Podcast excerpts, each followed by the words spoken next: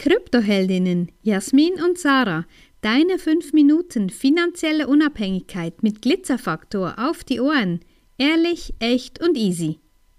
Wenn auch die Mainstream-Medien langsam erwachen und über Bitcoin berichten und gestern Abend war im Schweizer Fernsehen im Eco Talk, das ist ähm, ja, der Wirtschaftsteil des Schweizer Fernsehens ähm, war eine ganz tolle Frau, eine Bitcoin. Ich, also ich kenne sie nicht, aber sie hat mega gut über Bitcoin gesprochen.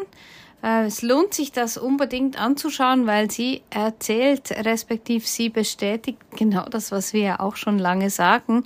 Und ja, diese Herrenrunde, nee, es hatte noch eine andere Dame dort. Also es ging nicht nur um Bitcoin, aber ab Minute 18, wenn du dir das anschauen willst, ich stelle dann auch den Link unten in die Show Notes rein, kannst du dir das anschauen und anhören. Und ich denke, diese neun Minuten Zeit, die könnten eventuell auch dein Leben verändern. Auch wenn du schon länger unseren Podcast hier hörst, ja, würde sich das extrem lohnen, weil es ist einfach allzu wichtig, sich jetzt mit diesem Thema zu beschäftigen.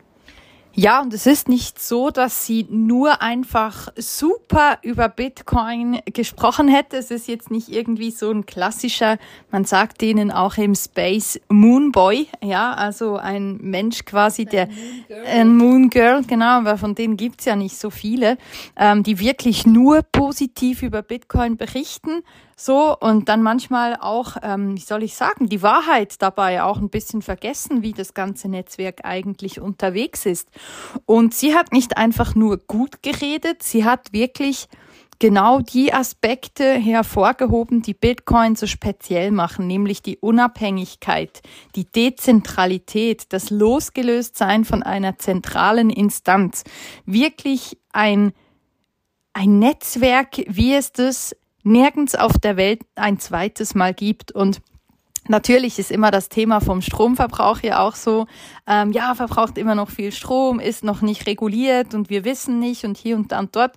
Und wir haben letztens wirklich auch darüber gesprochen, dass mit dem Stromverbrauch. Verbrauch heißt eigentlich, dass das sich in etwas auflöst. Ja, also beispielsweise, ähm, dass etwas genützt wird und danach für nichts war. Also wir sagen so ein bisschen, es geht in die Richtung, dass Energie verschwendet wird, um Fiat-Geld, also Euro und Schweizer Franken zu produzieren in ein wertloses Papier.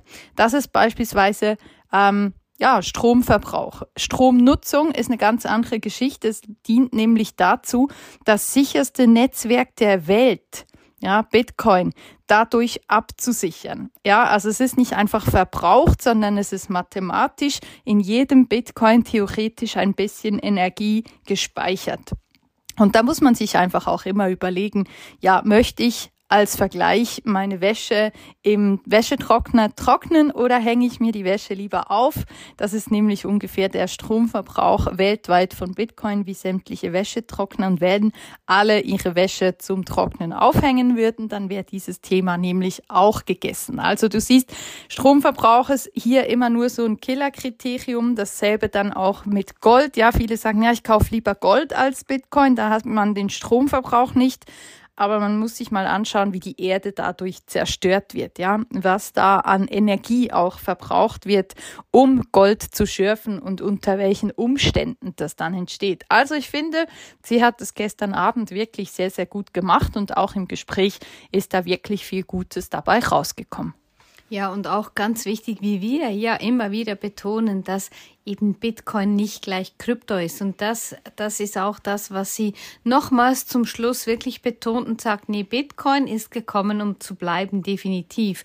Und die anderen Coins, ja, die einen Projekte, ja, die sind etwas, sage ich jetzt mal, sinnvoller, da rein zu investieren. Und die anderen eben Coins sind einfach auch irgendwelche, Startups oder eben auch solche, die nicht wirklich interessant sind, um da rein zu investieren. Und ich finde, sie hat das wirklich, also ich werde auch ähm, schauen, wer diese Frau Tatjana ist, weil ähm, ja nimmt mich sehr wunder, woher sie kommt und was sie bis anhin gemacht hat. Aber ja, unser unser Lob für diese Sendung auch, dass sich das Schweizer Fernsehen wirklich wieder ans Thema Bitcoin getraut und das finde ich schon sehr spannend. Deshalb study Bitcoin and thank us later.